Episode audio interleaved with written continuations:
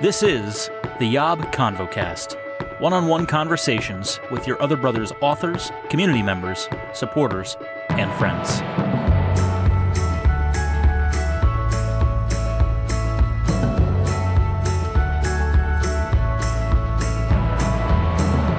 What's up, friends? Welcome to the Yob ConvoCast Enneagram Edition as we are making our way to the finish line. Not quite yet today, but we're getting close.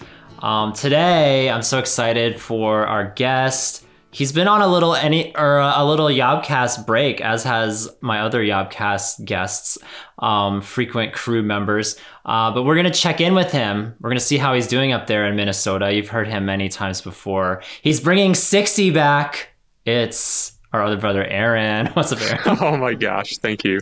Yeah, it's I've good been, to be back. I've been waiting seven or eight episodes now, however many it's been, to to use that phrase. Oh my gosh, I don't I'll know. take it. I like it. Take I'm just, I, I like I like to plan ahead. I like to prepare for these things. Bringing 60 back. You are an Enneagram 6, aren't you, my friend? I am, yes. And so naturally, as sixes do, I've been terribly anxious preparing and thinking about this podcast. Oh, don't be anxious. I know it's easier said than done. but um, I've been excited to talk with you uh, about the six because we have a good number of sixes in our community. So this will be fun. This will be fun to flesh out. Plus, Aaron, it's just been forever since I've talked to you. We used to talk on the podcast at least every month for for the last couple of years. So what have yeah. you been up to? Catch the listeners up. Anything exciting in your oh, life man. right now?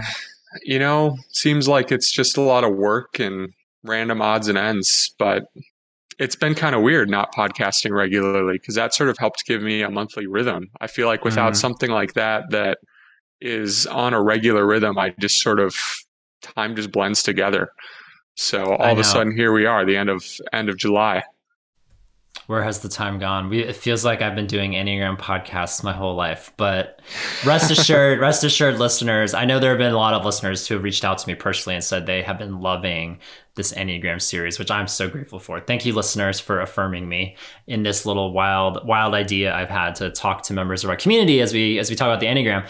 But rest assured, the series will end much to my sadness, much to many sadness, and we will get back into those rhythms um, with you and Ryan, the other with the other guys on the Yobcast. So so stay tuned. We're we're getting there. But um, before we get there, though, we got to talk about the Enneagram Type Six. They go by the Loyalist. Or actually, when I was looking around, there was also another um, another moniker that I'd never heard before for the Six called the Skeptic, which feels like some of them are kind of iffy like is that like flattering? Like do, would people would you like to be known as the skeptic? Like the loyalist sounds way more sexy right. for lack of a better word. Like, yeah actually though. Well i know because the loyalist sure I'd, I'd give my life for the people that i love and care about and i'm consistent in there. The skeptic i'm just aloof and never trust yeah. anyone which might be true but is not as flattering. You know i brought this up with jesse because jesse the type one type ones I've always heard go by the reformer, and that's always felt like the positive, like triumphant name for all for the type type one. Um, but then they also go by the perfectionist, which I asked him, I was like, that sounds kind of like condescending or shallow or stereotypical. But he was fine with it. Like he was fine being called a perfectionist and he admitted to being one and used them interchangeably. So so I wasn't sure if skeptic is something that appeals to you or not. Well, that feels like a little more that feels a little more negative to me. It, does. But the truth about the Enneagram is it shows you not just the good things about yourself, it shows you all of the faults as well. That's so right. Just That's the way right. it is. Maybe I, I should come up with a negative name for each of them. that would that would be good. I'd like that. Or big finale. Tom comes up with a negative moniker for each of the types. That'll be such a popular way to end this series. The Enneagram, though, like it's a tool we've been using. It's been one of the many in our toolbox as we learn about one another, as we learn about our wirings, as we learn how to show empathy and understand where people are coming from. I think that's just ultimately what I continue to take away from this this Enneagram series. And the more I learn about the Enneagram, it just kind of opens a window, shines a new light um, on a way that someone else sees the world that may be completely foreign to me, or maybe I catch a glimpse of it or see that a little bit in my own life. Um, and so hopefully it's been illuminating to everyone else who's been listening to these episodes, especially with types that you're not as familiar with. Um, I know in this in this series, like not as being for me, not being as familiar with certain types, it's been so great to learn um, another way of seeing the world that completely foreign to me, but just as valid as we all come from our different places and different walks of life and different life experiences. So, um, all of our information for all these episodes, as always, comes from truity.com. Um, and then also enneagramgift.com as we talk about stress and security in this episode. So, the six's primary passion or vice is fear, which that's just such a great blanket vice, don't you think? Like fear. That could cover that could cover so much. Yeah, well, it's it's common to all mankind, but I think sixes are particularly in tune with it. So, mm. so as fear, as I keep mentioning in these episodes, Aaron, if fear comes up, we're not going to talk about it explicitly, but actually, when I was reading the comments today, there were a lot of fearful, a lot of fearful comments as it as it comes up in the comments naturally. So, so anytime fear just enters into the fray as we talk about conversations with sexuality, masculinity, like feel free to, to reference that as your primary vice in this conversation. The Truity study of more than 54,000 respondents, um, it's kind of one of those standard, uh, standard results, nothing surprising there. 10% of the population, 10% women, 9% men. So very very even across the board. And then it kind of fits in with our Yob demographic too, because in our Facebook Discord polling, it's about 9 to 14% of our community of people who responded to their Enneagram type. So, you know, roughly 10% of our community, roughly 10% of this Truity study, maybe 10% of the world. Who knows? But um, let's talk about the motivations of the six. Sixes are motivated by their need for safety and security. They seek support and reassurance from other people and are extremely loyal to people and groups that they trust. Yeah, that's that's very accurate for me. I mean, I remember growing up a lot of a lot of my motivation to do well in school was just it wasn't out of this sense of needing to achieve an A plus on everything I did, it was out of like a crippling fear of not getting an A. Mm. Like I needed to please the authority, which in that case was the teacher or my parents or whatever it may be. You know, school is such a great example of because the, the Enneagram is all centered around motivations. Like we're all motivated by these like roughly nine different things, these nine different ways of operating in this world. And so for some people, like threes maybe, like they w- might want to achieve to to be the star student, like they want to get that recognition or they want to be seen as the valedictorian or the dean make the dean's list or whatever it is. Versus a six's motivation for doing well in school, like you just said, would be completely different. Um, and the, the goal is still the same, like make good grades and you know succeed. But motivation wise, internally, can manifest in so many different ways. So that's that's a great example. I love that. The core motivators. I think that's what's unique from the Enneagram from a lot of the other personality things that I've done.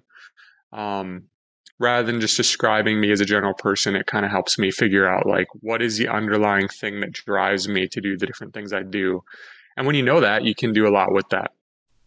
Yeah, and you were mentioning before we started recording, so you you're the star student of our of our Enneagram guests because you you did you took the dive and paid for the like the legit Enneagram Institute test, didn't you?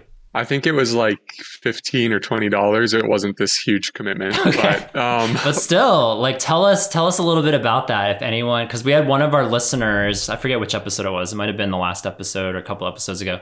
Um, but one of our listeners, feedback givers, um, he said that he took the paid version of the Enneagram test and got all these results. So, so tell us about that experience for you. Yeah, so I had had a few different friends point me in the direction of different free links to just try taking my test, and I kept getting different results. Um, and this happened to me when I tried to take the Myers Briggs as well uh, a mm. while ago. And at one point in my college career, we had like an expert come in, and I basically told her, I'm really having trouble figuring out what I actually am. So like here, take the the paid version. It's going to be a lot better, and it was. So I figured probably the same would hold true for the Enneagram. And I don't really remember how the test worked. I think it was a bit longer, and it seemed to have maybe better questions in terms of actually getting me to feel confident about one answer over another and helping me figure it out. But like I told you too, when I got my results, I found that I was still a hard person to pin down because I scored a 21 on both the type 6 and the type 9. So I tied for my number one. And then I had two more types that tied for number two at 19. And then I had one at 18. So um, I felt like I still had to do some research after that of reading through the different types and just kind of talking to some other friends. But it helped point me in the right direction for sure. That's awesome. I'm honestly surprised because I love taking tests and I love the Enneagram. I'm surprised I haven't coughed up the $15 yet to, to pay for that. Maybe by the end of this series, that's like going to be the way I celebrate, which may sound like a weird way to celebrate for a lot of people. But I like, I love taking tests. That's, that's something I miss about school is filling in bubbles and clicking onto the next page. Wow. So, yeah. That's interesting. I love taking personality tests uh, and like these sorts of things. I don't think I can resonate so much with just taking any old uh. I would take an algebra two test in a heartbeat right now. oh, jeez. I would love to plot plot some slope on a graph. I'm using wrong terminology. It's been a while, but I, it would come back to me. I, I know how. I know. I know I'm how to sure do it. it would. Um, but that's so cool. That's so cool. So you so after you were tied for six and nine, you did some research, and six definitely felt more more at home for you? Yeah, I th- yes, I think that once I started to really think about it in terms of the motivators, it was easier for me to figure out what type I was. When I just looked at the descriptors, I embodied a lot of types. Um, but part of it, like three and nine, were very high for me and sixes embody both threes yeah. and nines in stress stress and, and security or growth. So i think that's the hint for people for people who take these tests and they see like their top ones or like three or four different types like look for patterns. And i think if you know about the enneagram you know the fact that we'll get to stress and security here in a second but six has a path to both of those numbers three and nine. Like i think that shows you you're on the right track that you you have a little bit of those those different types um, but that you're anchored down into the six. Like that's pretty yeah. Cool. And nine was higher for me by a few points. So I'd like to think that means I'm a healthy six that's doing really well. I well. think so. I will yeah. affirm your health. Even though I don't walk in your shoes, I will I will just shallowly affirm your health. I like it. Um, let's read what our feedback is all about. Thanks to our sixes who rose to the occasion and gave us feedback. Um, always love I'm gonna give love to our Yobbers at the end of the series, but they have been phenomenal. They have been like such a great supporting actor in this uh, in this production of all these episodes. Um, so here's what some of our Yobbers had to say about the sixes motivations. Um, one said this I believe I resonate deeply with security and safety. However, like a typical six, it took me forever to understand it. I recently had another six friend say that they fear a loss of connection and bam, that clicked lots of things into place. You know, I don't want to get too far ahead, Aaron, this fear, because it's funny because in all these episodes we have we have core motivations and then section two is core fears and so it'll be interesting to analyze your core fear of fear i know yeah. like the, the, ultimate of fears fearing fear itself i'm uh, we're gonna like let that linger for a second because we're gonna like get it. to that section in a bit um, someone else said this i strongly resonate with the core motivators though i sometimes experience the need for safety and security as a need for certainty especially in relationships relationships. This can get confused very quickly in relationships with other men when I feel very anxious about the state of the relationship. For example, in a new friendship. It was very casual, but very undefined. I felt incredibly anxious and thought about him and the relationship constantly. It had very little to do with any sexual attraction to him and everything about just wanting definition in the relationship. Were we just keeping it casual? Could I consider him a friend yet? What did he expect of me and what did I expect of him? How often was it okay to text? All questions that constantly plague me until I feel I have a sense of certainty. It's even more confusing when I find the guy even slightly attractive because then I'm really questioning my motives. I'm not looking for a hookup, I just want to know where I stand with the guy. When the guy is straight and I feel this, I can really beat myself up for feeling needy and clingy. I think this leads me to withdraw rather than even deal with the anxiety. I miss out on potentially great relationships because I'm afraid of needing too much from him. How does that resonate with you as a six in your relationships with other men? Because that's always the heartbeat of these conversations is, um, yeah, how does your Enneagram manifest in your sense of masculinity, how you connect with other men in your life? Yeah, uh, I think that it's very true. There's a lot of uncertainty and there's a lot of doubting that happens inside of a six. So, otherwise, healthy or fine relationships can often turn sour because of the six needing to constantly test the relationship or mm. get maybe just one more level of affirmation every time it's always just one more level of affirmation that this person actually is like not going to abandon you and is, is good and healthy but um to the point of attraction too i think that just added an extra layer of complexity because um you know the loyalty to god made me always question like what was what was my motivation in my relationships with others and i had some wonderful straight roommates throughout college who I don't know. They were they were jocks, and they would do that sort of straight masculine affectionate thing. And um, one of the things that they would do is like they would spoon each other and try to spoon me, uh, me especially because I did not want them to spoon me. And it was like the weirdest thing. I was like, are these guys really straight? But they were. And um, I felt like that was a, a hard boundary, like that that had to be unsafe and unhealthy. And like I constantly would question, like, is this just a a healthy like male affirmation masculinity sort of thing or is this something that's like of satan that i need to avoid like a plague and spooning is of satan that's yeah well funny. you know we won't d- discuss whether or not spooning as a as a you know thing is good or bad but uh-huh. i feel like there are opportunities if i had just gotten outside of my head a little bit and not overthought it um, to experience healthy you know safe uh, masculinity uh, masculinity and like uh, affirmation from other straight men mm. so you know, reading this comment and hearing your feedback, there's because I've, you know, obviously organizing this feedback, I have a sneak peek into it before I read it on the episode. But there's a lot about anxiety and attachment. And it brings to mind a podcast we did years ago. Um, we had Taylor Zimmerman as a guest on our show, and we talked about attachment styles. Um, and I could link that episode in this description because I feel like it would be appealing probably to sixes listening. Because um, he goes into detail and you know he's very well learned learned with two syllables. Um, and he he talks about these different attachment styles one of them being anxious attachment um, and how how we connect particularly in our community connecting with other men. Um, and so i just feel like that would be a really appropriate follow-up conversation. If anyone's never listened to that episode or or obviously it's been years and you just want to give it another gander, um, I think that could be a very interesting, um, interesting conversation to go along with this one as we talk a lot about, um, yeah, just how we relate with other men. Because I know this is a thing for sixes. It's obviously a thing for a lot of people in our community who we have lots of sensitivities and lots of woundings and lots of hard relationships with men in our lives. Not all of us, but some of us a good number of us do. Um, and so I think this is a really apt conversation for for maybe more than any of the other type conversations we've ever had. I think this conversation could be a really applicable one for almost everybody listening. So I'm excited to to keep going. Yeah, I would agree with that. Um, here's some more feedback on motivations of the six. While I do resonate with the six's core motivations, I also believe that I can hold my independence alongside my need for the security of others. This has not come easy and has only come about due to not always having a strong friendship group for support.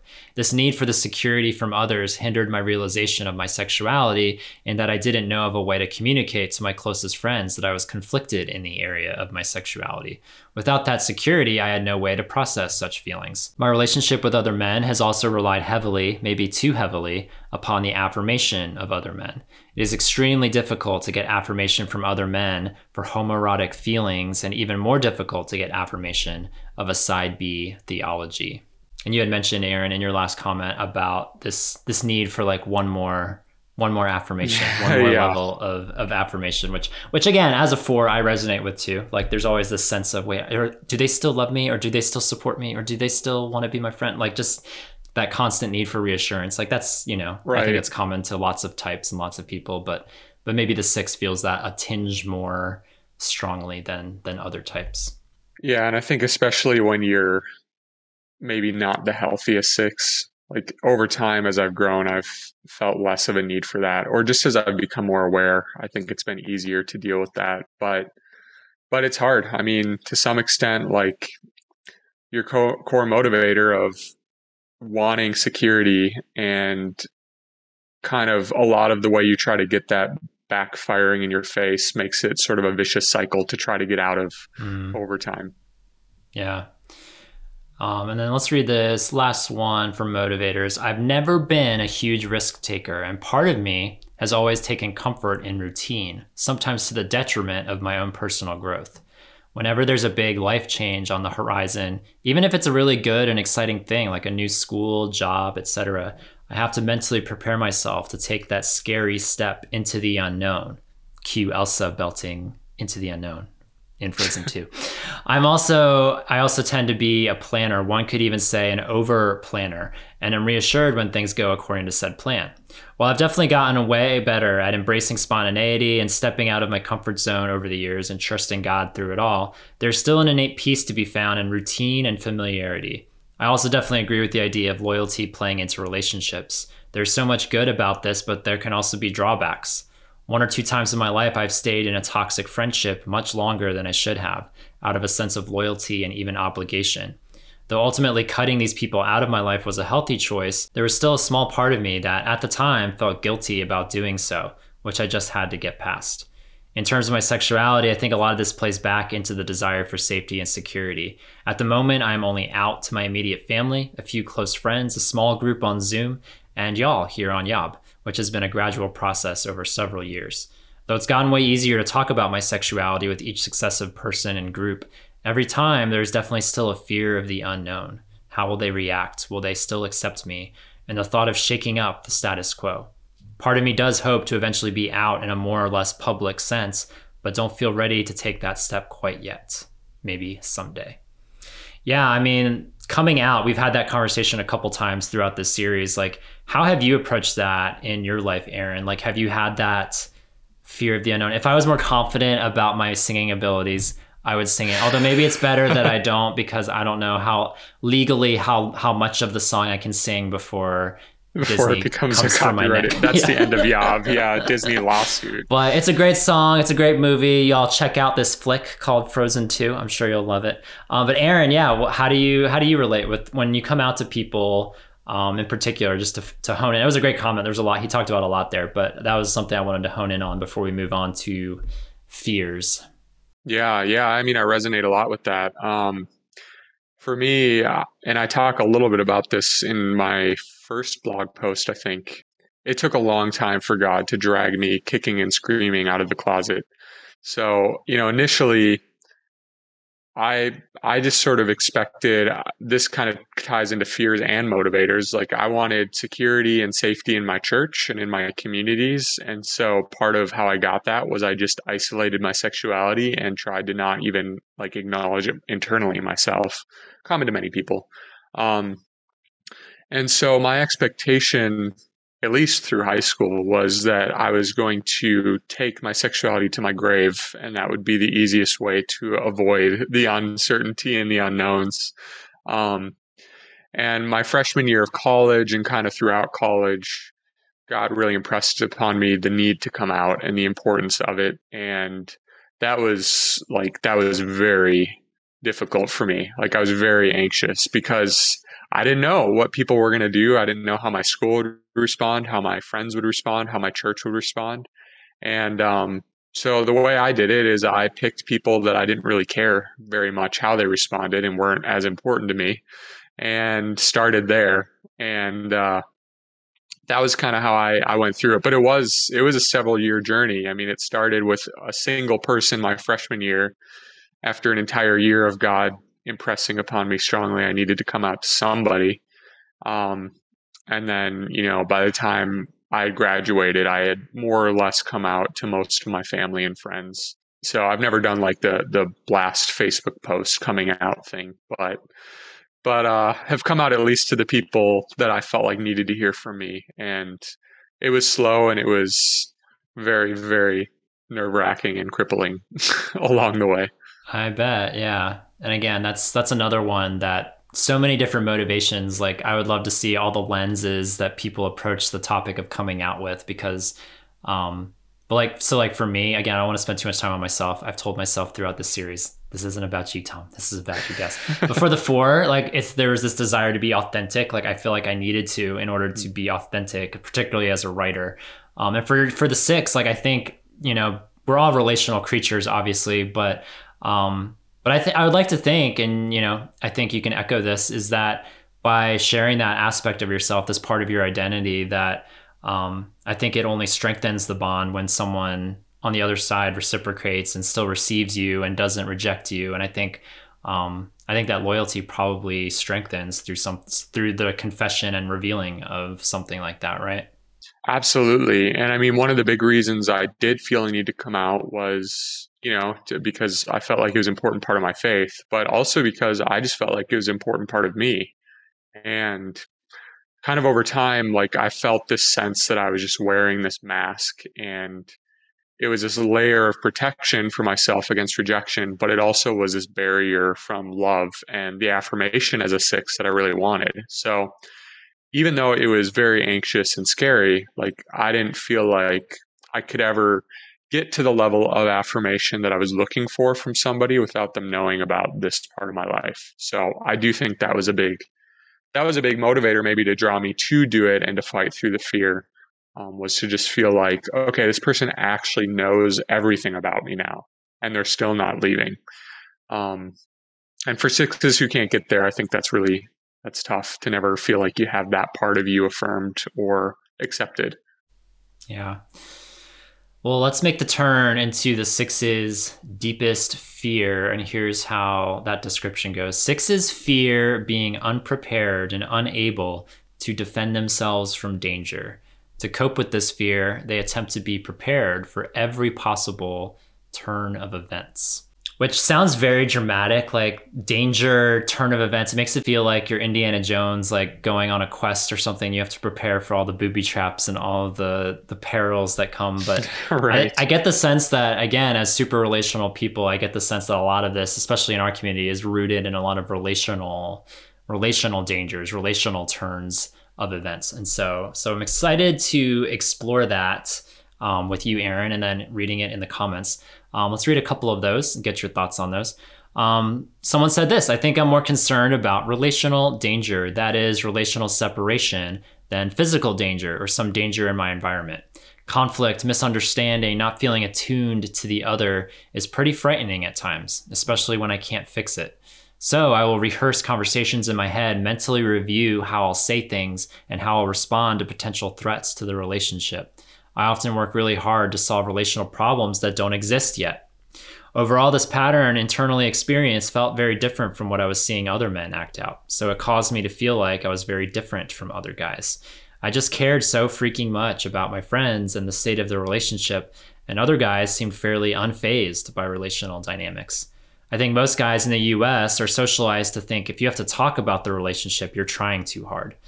But talking about the relationship is the only way that I know we're okay, that danger has receded, and I'm safe. Hmm.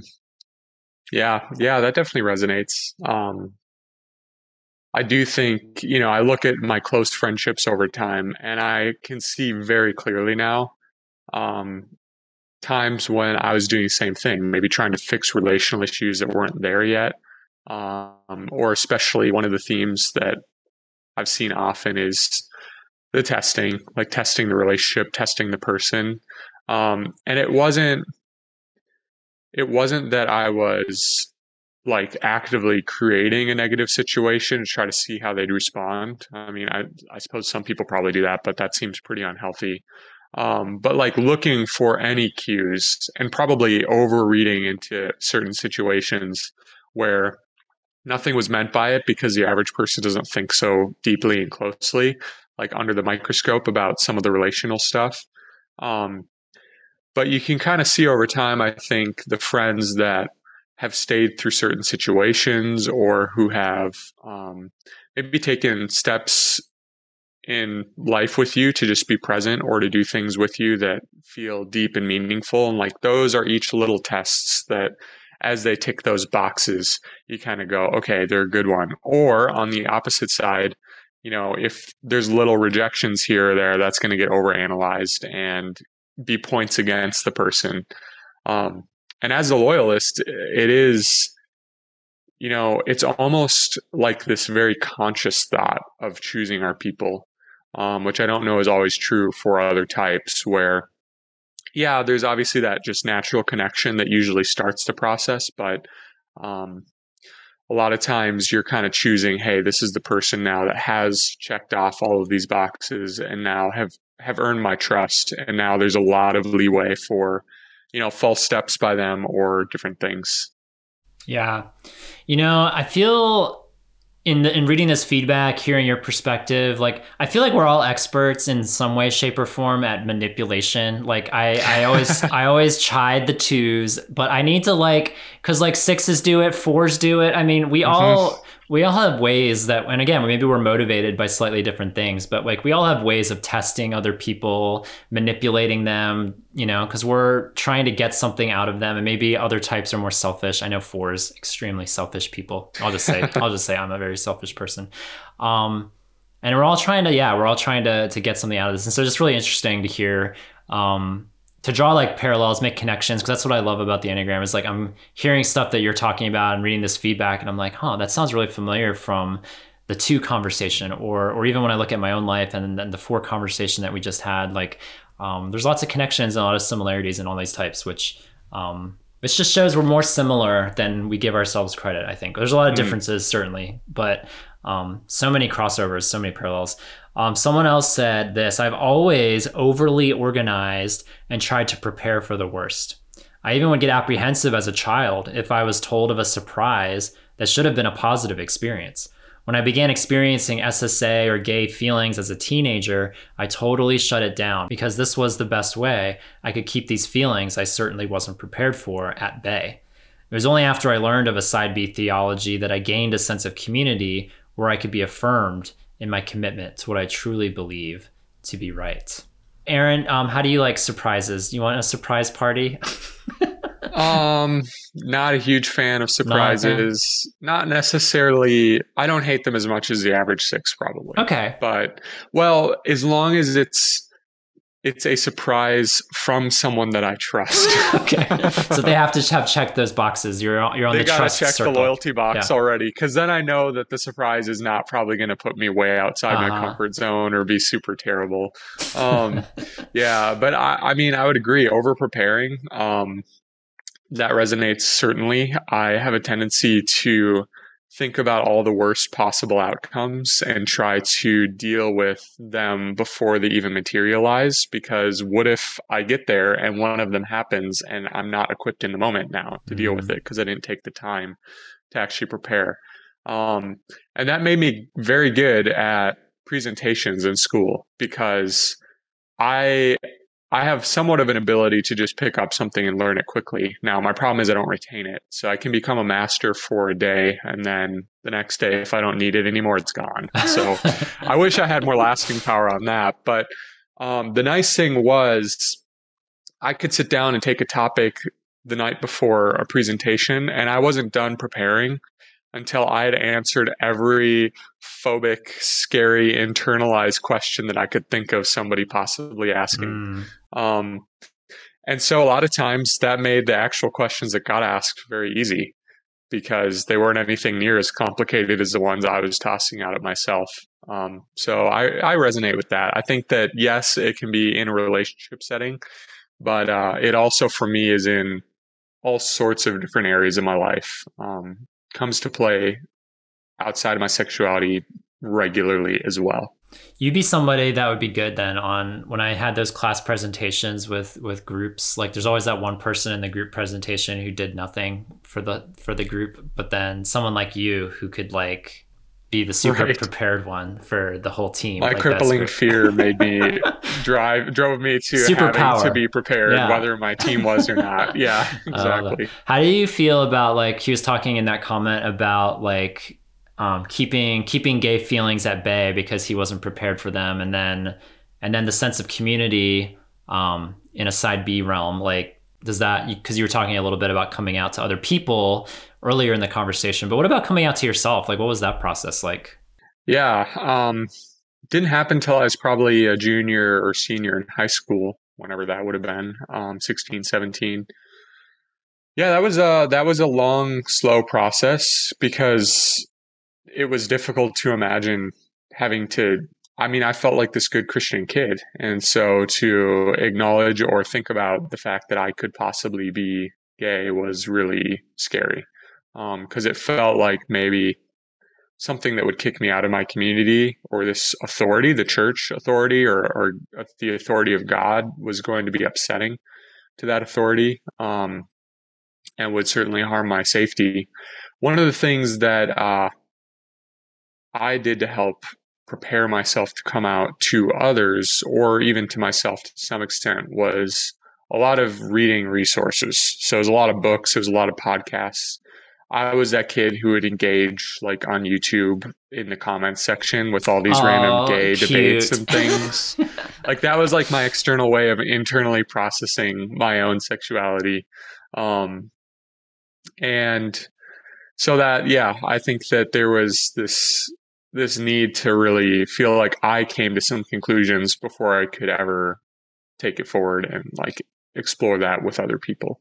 Um you said like you, you said it so nonchalantly like it, i wasn't a, until i was a junior or senior in high school meanwhile i wasn't i didn't process my sexuality until i was a sophomore in college and there are other sure. people listening who didn't process theirs you know further and further out so so i'll give you i'll give you a lot of credit aaron for coming starting to process sexuality while you were still even in high school because that's definitely not not my story and not uh, a lot of people listening so but maybe it's like getting younger and younger now. I imagine that the Gen Zers or um, like they're probably processing their sexuality now at like 10 years old or 8 years old or something. Probably at least starting to think about it before they even develop feelings for either yeah, sex. It's getting so. younger and younger. Um, here's the last comment on fear. It's a nice little story time. So so sit sit in and just soak it in, Aaron. Um, he said the sixes often get told their deepest fear is fear. I get that. Fear of being unprepared for one of the 1 billion things that may happen. Usually, most of my mental energy is spent on the worst thing happening. Hashtag threat forecasting. But I think a better term is angst. It's this unease in our bodies and minds making us think really stupid things and then doing really stupid things, a lot of which are really funny to most people, making them endeared to us.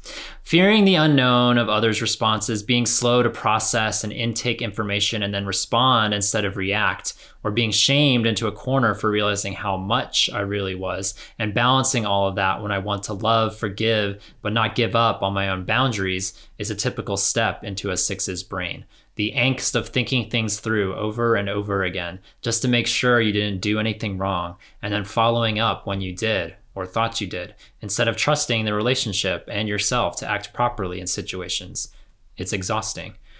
Here's an example one of my biggest fears of being gay is losing connection. Being in the evangelical tradition, being gay and hooking up or marrying a man is something that will get you, quote unquote, out of the group. I've seen it happen and I've done it to others. But yeah, it's just really interesting the the concept of overthinking, not trusting the relationship, um, and then you throw in being gay into it and being a believer and and the sense of security and safety in a church and a community like that's got to be something that can be very threatening if it feels like this thing that's inside of you that you can't turn off or control um, could be a threat to that sense of security Absolutely. Yeah. I mean, I lived a lot of years in doubt about my own salvation and my own faith because of my sexuality, um, which isn't uncommon for other types. But I think that for sixes, especially, like there's this constant second guessing of yourself anyway. So if now you have something like your sexuality that doesn't align with what the traditional evangelical church says is even permissible as an orientation, um, man, you're sitting there going, well, all those church camps, all that time reading scripture, all that, like all those experiences connecting with God, I guess I was missing something because clearly if I had done it right, like this wouldn't be dealing like something I'd be dealing with. It is interesting to me because to your point about being in kind of the the thinkers and stuff, um, I have next to me the road back to you. Ah, classic, classic literature. favorite and it's actually Joseph's. It's not mine, but he had it, and I thought, well, to help prepare, I'll read the chapter on sixes. Mm. And one of the things they talk a lot about in this particular chapter is like how logical sixes are. And I think that's something that can get uh, dismissed because of the somewhat illogical level of anxiety that sixes have. Um, but so much of how we think through things or deal with things is sort of methodical logical, and well grounded. I was very aware of how illogical some of my own anxieties were, but like it's something that you can't necessarily just turn off because of that. Um, and I think that the the way you get through that is by processing through it logically rather than just like trying to turn off the emotions. And that's that's how I dealt with it in my faith. Eventually, it was it was a lot of research, reading, study, and eventually finding out that maybe there's this middle ground somewhere where I could have a, a, gay orientation or just experience some level of sexual attraction towards men and still be a Christian. Um, and yeah, I hope, I guess I hope one thing as people are processing more younger and it's become more of a conversation that people don't take as long to realize that that's at least a possible outcome for, for Christian people who deal with SSA. Yeah. Do you identify, do you know if you identify as a five or a seven wing? Have you gotten that I'm, far? A, I'm a wing seven. Okay. Yeah. Yeah. A strong wing seven. So for me, um, people did not realize the level of anxiety that I had all through my life. When I started to kind of like come out about my anxiety too, I mean, I didn't realize how bad it was. And the first thing people would always say is, "Wow, you're you're very high functioning then. You don't seem anxious." And I'm like, "Oh, you have no idea how much I've thought about even this conversation mm. right here." And honestly, the only thing that helped my anxiety was medication. Uh, no amount of like thinking through it or trying to logic my way out of it. You know, behavioral stuff can help, but um, yeah, it just it, it helped me that way with with anxiety, depression too, but especially my anxiety. That's when I realized how anxious I had always been. Is when I no longer was feeling like the constant anxiety all the time. Very nice. Yeah. Thank you for sharing that about about medication and just being being open about that part of your life and and processing anxiety because that can be a tough conversation, I imagine, for especially within the Christian world, like medication. Like sure. that's that's a whole other conversation. I oh yeah, like. I know to get into that. Yeah, I mean for for me, my mentality has always been if I can share about my sexuality, then the rest is just whatever. Mm. It's just extra topping on there. So yeah, the sexuality piece. I mean, you've you've gone over the mountaintop at that point. You can hopefully share. Right. Hopefully, makes yeah. sharing other things a lot a lot easier.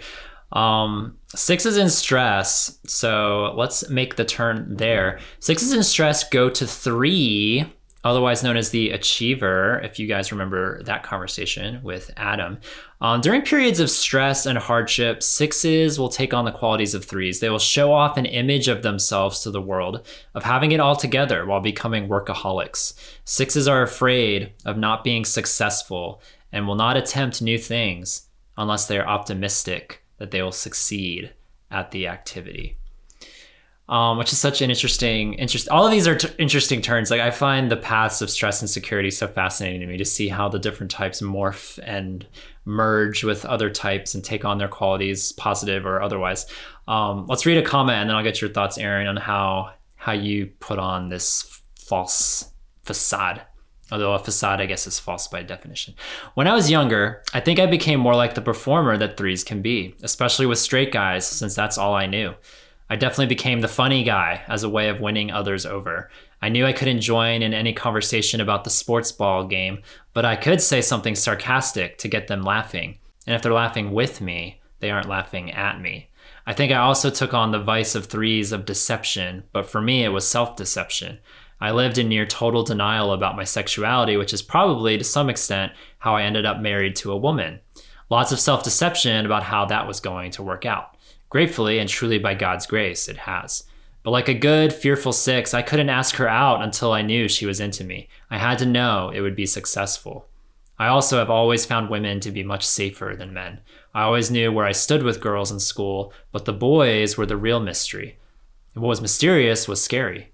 So girls always felt more familiar and safe. Probably another reason that I never questioned if I would or should get married. It never felt like a stretch to me even though I'm exclusively sexually attracted to men. Yeah, that was such an interesting comment about deception, relating with other men, being the funny guy, and then ultimately getting married to a woman, being safe with a woman. Because you've, um, there are lots of guys in our community who have never dated women, but you've dated before, right, Aaron? I have. I'm curious if that yeah. you're not you're not married. Obviously, that didn't happen. But um, I'm not married. nope. anything about that comment feel familiar to you? Yeah, absolutely. I do. Well, okay. So I think I asked her out my freshman or sophomore year of high school, and we dated maybe for two, two, two and a half years. And I resonate first off with needing to know that the feeling was mutual before Mm. taking that that step of asking somebody out. Um, that was definitely important to me. Had to know the outcome before I even stepped into it. And then um, I would say two women generally do and have felt safer to me. Um, and for me, I always just kind of chalk that up to I'm not worried about showing off for them or being being anything special. Like if a woman doesn't find me attractive or isn't interested in me uh, in that way, or you know, even if it's an extreme and for whatever reason they just don't like me, um, that doesn't really bother me. So, and I, I think that's probably true for straight people with their own sex. Like it's just there's less pressure there to perform or to um, care as much about what people think. Um, so yeah, I mean, women were safe, but over time, I started to process in just kind of in the time of that relationship. And I don't know that it was connected to being in a relationship or if it was just kind of the developmental stage I was in, but I kind of was realizing that um, I liked deep friendship with women, but there wasn't like more than that um, in terms of sexual or emotional attraction. Um, so I, I never, I guess my thought was that I would eventually become straight and that's how I'd end up married. Um, you know, I kind of took the mentality of I'll just kind of, I'll become a good enough Christian and this will just gradually fade. And then it's great. I'll either get back together with the, the girlfriend that I had in high school or I'll find somebody else and I'll get married. But, um, in the meantime, while I was dealing with my same sex attraction, once I was more aware of that, I was never interested in pursuing a relationship with a woman. Gotcha.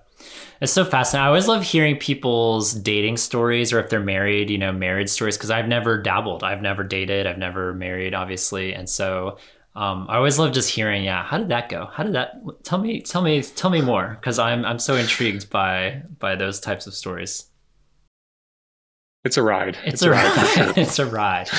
Um, one other comment about stress. In stress, yes, I certainly can see where I pick up traits of a three or an achiever.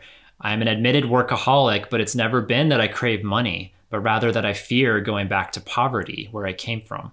That fear is just one of many that drive a lot of my day to day actions. In my sexuality, this expresses itself in the way that I seek to control others in a way to build up my own sense of emotional security.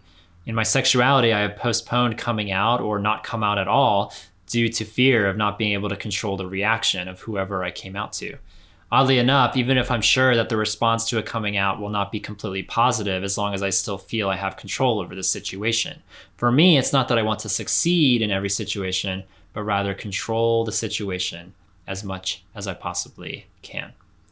Yeah, I love that distinction of what is, you know, quote unquote success, but then also just having having control over whether it's control over your income or control over the state of your relationships like that that makes a lot of sense to me Yeah, and for me, that that resonates. Um, if I look back to my time in college when I was really processing my sexuality, um, you know, probably the most, I was also the busiest. Like I was involved in the most activities. I worked a lot. I was taking a lot of difficult classes. Was part of student government and just choir and you name it. I was trying to be involved in it, and I I, I kind of realized after the fact that that was a way for me to um, turn off my sexuality and not deal with it. Or perhaps just feeling stressed and feeling unable to make progress in my sexuality at that point. I wasn't ready to come out to a large group of people. Um, I wonder if that just drove me to then have to try to like get that nervous energy out elsewhere. Um, feel like I was making a lot of progress somewhere else to just sort of help curb some of that stress. And um, certainly that's what I do in my work when I'm really stressed. I just work harder and work later hours and we'll work all weekend long.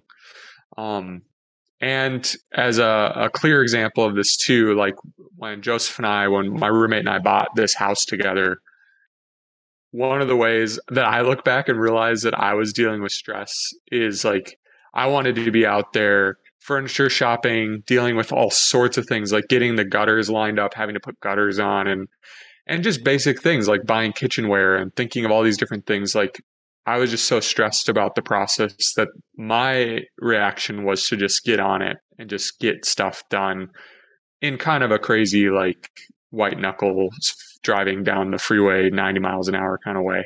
Um, and yeah, Joseph was more like, well, we've got like six months before we close on the house. Why don't we just wait? and I was like, no, I need to deal with this now. Interesting. Yeah. That's such a great tangible example of, yeah, the need for control and the need to, to have everything, mm-hmm. to feel like you have to do something to, to have that sense of control. That makes, yeah, so much sense. Um, I love that. I love the move to three. I don't know. There's something endearing to me after having that three conversation, which I was very open with Adam on that conversation. I think I know the least about threes of all the types, and so I feel like mm-hmm. I have mm-hmm. this new insight. And by extension, then six, sixes and nines, it kind of gives me because both sixes and nines have paths to three. It kind of gives me added layers of understanding to, um, to yeah, like why why do y'all care so much about this front, about this facade, this achiever uh, complex, but I, I'm starting to piece it together. I'm starting to understand. Sixes go to nine in security. The, the nine is the peacemaker. Sixes are more accepting during development. During periods of growth and security, sixes become more like nines, releasing anxiety and trusting themselves more than authority figures in their lives. Sixes can become more easygoing and lighthearted people during times of growth. They're also able to view life differently from multiple different angles. I get the sense that when you're in a healthy place, when you're in a time of security, that um, I don't know sixes. It seems like just based on that definition and the feedback I'm about to read, it just feels like y'all get to exhale, like you just get to to mellow out. So let's read about how sixes turn into nines. Someone said this: When I feel secure in a relationship, I'm a pretty fantastic friend.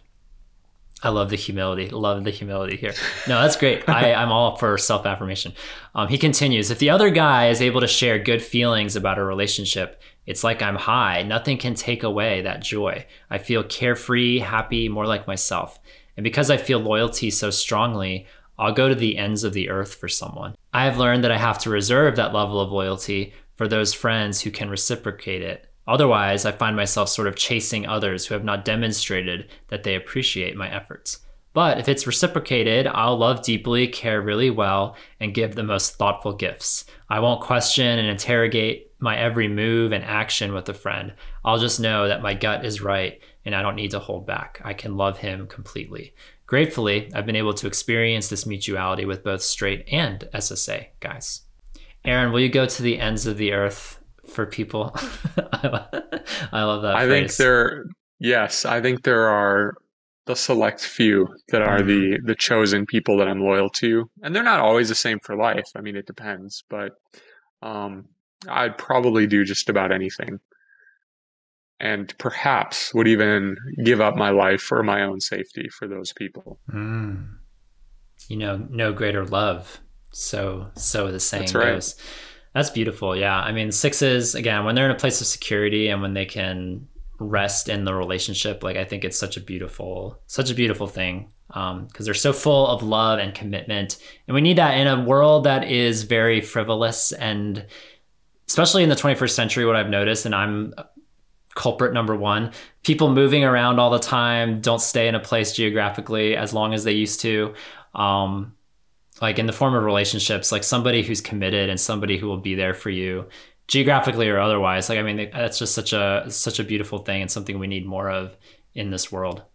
It's definitely yeah. inspires, inspires someone who's as like, um, what's the word? I'm trying to think of like a word I'm not flaky. That's not the word I would use to describe myself, but I don't know. I have this desire to keep moving and changing, and and so I appreciate steady steady presences more, like yourself. You know, yeah, more transient. Transient. There we go. Yeah, yeah, yeah, yeah. I think um, sometimes I've heard sixes be kind of negative and feel like this lot in life of being celibate or whatever is extra hard as a six because mm-hmm. you do mm. you want that person to be loyal to who's going to be loyal to you and in our culture, there's no greater commitment or affirmation as like a public declaration of marriage.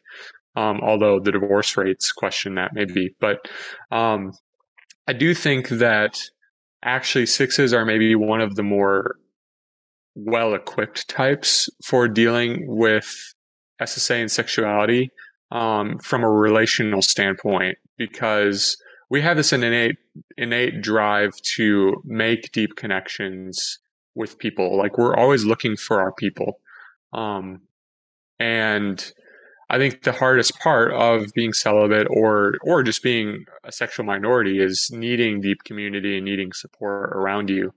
And so having this drive that causes you to look for that, um, I think is really good. And to be the person that is the the object of loyalty from a six can be very intense uh, at times, but it can also, I think, kind of to your point, it can be helpful because a lot of times when a six is healthy, it's usually very relaxed. It's not going to be that intense, like testing or anything like that. Um, they're kind of just to your point, a steady presence that is there, but not necessarily needy or clingy right. in their healthy state. Yeah, and as far as like the community aspect of a side B life, you know, we're still fairly early in this like side B experiment, you know, over the last decade or two of organized communities forming, be it Yob or Revoice or or other organizations out there like and I think for this for the longevity to happen because it remains to be seen like is this is this going to last are people going to stick around I think I think sixes especially um, you said you said something of the nature of being well equipped for for for this life. I think for for sixes who are healthy and who are committed, I think um, like they could play a vital role in the longevity of. I'll just I'll just focus on Yob for instance because there's a good number of you guys in sit in uh, in your other brothers and. Um, and I've noticed them to be like true to their name, like among the most loyal people that we've had in our community. And like that's so pivotal because in a transient world of people leaving the community or abandoning their faith or changing their belief structures like um, the steady presence of people with their convictions and with their and and their commitment to a community is such a such a vital thing. So so i'm grateful. I'm grateful for you. I'm grateful for all the all the sixes in our community just to to focus on yob. But i think in the bigger picture of things and in the side b movement or in the the church at large like i think sixes are um, going to play a vital role in just keeping keeping this this movement, keeping this community going. Yeah, absolutely. Um, someone said this going back to Yob. When I found Yob in a hopeless place, I was at a place in my life where I really began to ask the question my therapist had been asking me Are you ready to meet the man who is attracted to men and still deeply loved by God? I had been keeping myself so psychologically safe with words like same sex attracted or struggling with my sexual identity so I could other it, and therefore I wasn't it, and I could stay in good graces with my people. Scared of myself, other gay people, and losing my people, I was fertile ground for God to work. And He did. In my time in Yob, I have found men who not only know my experience, but who aren't the big bad monster I thought quote unquote gay people were constantly afraid of becoming close to other side beers and then thinking the worst would happen falling for them at best, marrying them at worst. I realized the natural relationship process every exclusive rom- romantic relationship goes through wasn't going to happen. Men who gave words to my experiences I've had my entire life, I thought I was alone in. God did go to work and changed my life in a big way, allowing me to let more trust in and some fear go. And that is so touching to me, obviously, as someone helping run this community, like that Yob could play even a like small percentage role in that process of letting I love how he closed that, letting more trust in, letting some fear go. Um, like that is just such a such a beautiful sentiment. I'm so grateful for that for that Yobber and for that comment. Yeah, and I think um, you know, there's always two sides of any six relationship, right? So the sixes have been loyal to Yob, but I think that's because Yob has proven a place that they feel is trustworthy and is able to reciprocate that loyalty mm-hmm. to them. And we'll meet people where they're at. I mean, it's an imperfect community. Um, but I think that it's really it's something unique because we can exist here and kind of fight the good fight together, run the race together when we feel like in so many other places there's nobody there to support us. We're constantly fighting against the rest of our Christian community. But um, for me as a loyalist, I think one of the things that has resonated and struck me is that in my relationship with God, I have I have tested him plenty and I have had a lot of experience with him being faithful and being good through difficult seasons. And I think that's a big part of what has helped me become a healthy six is simply just time because it does take time to prove a relationship. And as I've seen God prove himself to me, that has developed like that level of loyalty where, you know, sixes are loyal and they're logical. Again, I think that sort of helps with coming to a side B conclusion. Um, you know, we're loyal to our, our faith and to uh, church community and things when they earn that loyalty. And we also try to think through things from a fairly logical perspective. So, like, my question is always, what does God ask of me? And I mean, if I felt that He was okay with me being in a same sex relationship, then I would be okay with that because I trust God. But um, just as important as if I feel the research and thought and study that he is calling me not to be in a same sex relationship, then again, I trust God. And that foundation of love and loyalty will equip me, I think, as a six to better soldier on, so to speak, and just trust in that because I feel like I found somebody trustworthy. Yeah, that's beautiful. Um, yeah, and someone someone responded this, and I thought it'd be a great way to close it too. Going back to scripture, um, he said this as a six. One of my all-time favorite life verses is Philippians four, six, and seven. Do not be anxious about anything, but in everything, by prayer and supplication with thanksgiving, let your requests be made known to God. And the peace of God, which surpasses all understanding, will guard your hearts and your minds in Christ Jesus.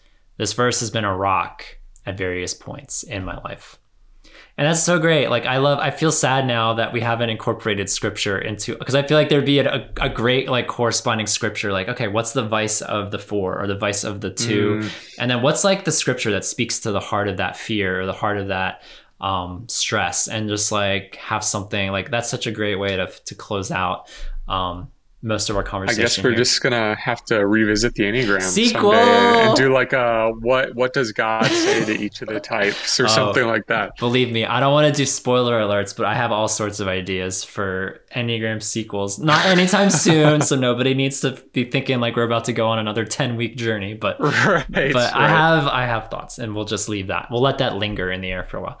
Um, well, before we go, Aaron, I want to read this about if you love a six, and let me know. Let me know if this sounds good to you, or if you can think of any other ways that we can love you and your kind well. so, if you love a six, remember that they are often worried that they can't trust themselves because something in their past made them feel as though they were not safe. Now they are projecting onto you or hoping you will meet all their needs.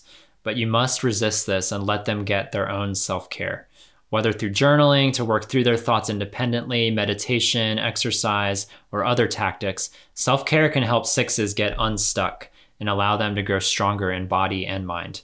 If they worry too much aloud with you, set worry sessions with them to a limited time versus letting it run your schedule, and encourage them to take some time on their own to verbally process, uncomfortable as that may feel at first.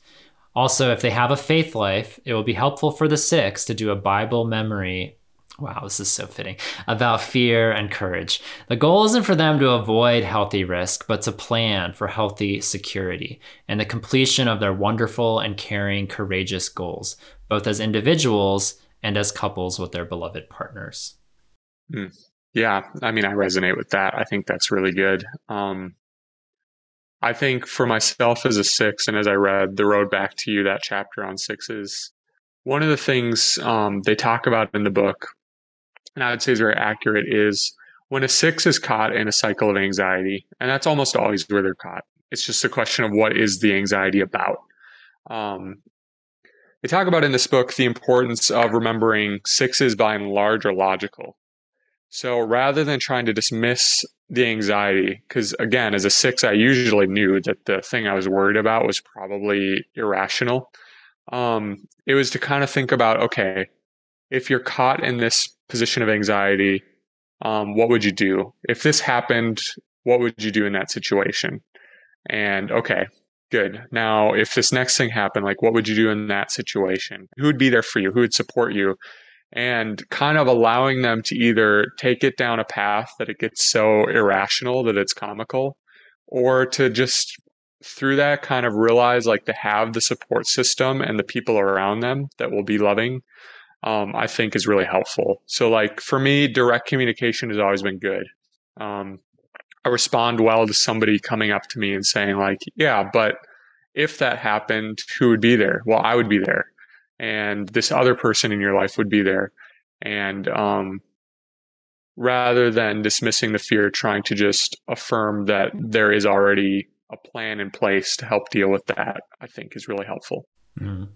Yeah, it's so good. Like I said at the top of the conversation, a lot of people with anxious attachment with other men in particular, just to hone in on one aspect of our conversation. And I think um, just setting good boundaries and directness with other people, like easier said than done, takes work, takes practice, but um, but I think that's such a such a hallmark of loving a six well. And thank you for just mm-hmm being real, Aaron, and coming back. I've missed talking with you, recorded or otherwise, and so you as well. Absolutely, it has been good. a pleasure. Yeah, it was so good to to hear from you, and I think honestly, like I'm so inspired to to take this this Enneagram assessment because I just want I just want to say I did it. You know, you might you may have pushed Do me it. over the edge. Do it, and then report back to the people was it worth whatever it cost? I mean, with inflation, maybe it's like sixty dollars now. yeah, I'm afraid I have to double, I have to double check how much it is. We we referenced a lot of links today, books and blogs and podcast episodes. So so if you're interested in like going deeper, like check the notes. I always say, um, check our show notes or check our blog. And links to all of those things will be there if you want to further read or further listen to all the things that we referenced on this episode today. And please share your 60 thoughts if you identify as a six or know a six and you just have a perspective to lend. Go to yourotherbrothers.com slash podcast and find our convocast on the type six with Aaron and um, tell us a story. It's been fun to get some comments trickling in over this series and to hear from people um, responding to the episode. I always love, always love that. Um, you guys, next week, it's going to be a sad week, but it's also going to be a very fun week because the Enneagram 7, which is arguably the the funnest type on the Enneagram, that's that's where we'll be closing out our series, our little our little adventure this summer. It's, it's been so fun. I'm going to be very sad, but um but I don't know, it was it was like ordained this way that we would end on a fun episode. So I'm excited to to close out this series with the Enneagram 7 next time. So stay tuned for that. Aaron, brother, I hope you have a lovely day. Thank you for taking time to chat with me.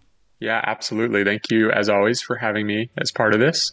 We'll be on a Yobcast again soon, I hope. Start start getting your voice ready. This was a good, hopefully, rehearsal for that's um, right. Kind of getting back in the zone. the old vocal cords. Yep. yeah, yeah, yeah. Take. I know how it is coming back from a break. I've been there myself, where it's like it's been two months since I recorded, and I'm like, wait, how does this work again? So uh-huh, hopefully this right. starts to get you back in the zone because it's always fun. Always fun to have you on the Epcast. Um, but until that time, until we finish this series out next week, until we cast our next Ennea convo. See y'all next time. Bye.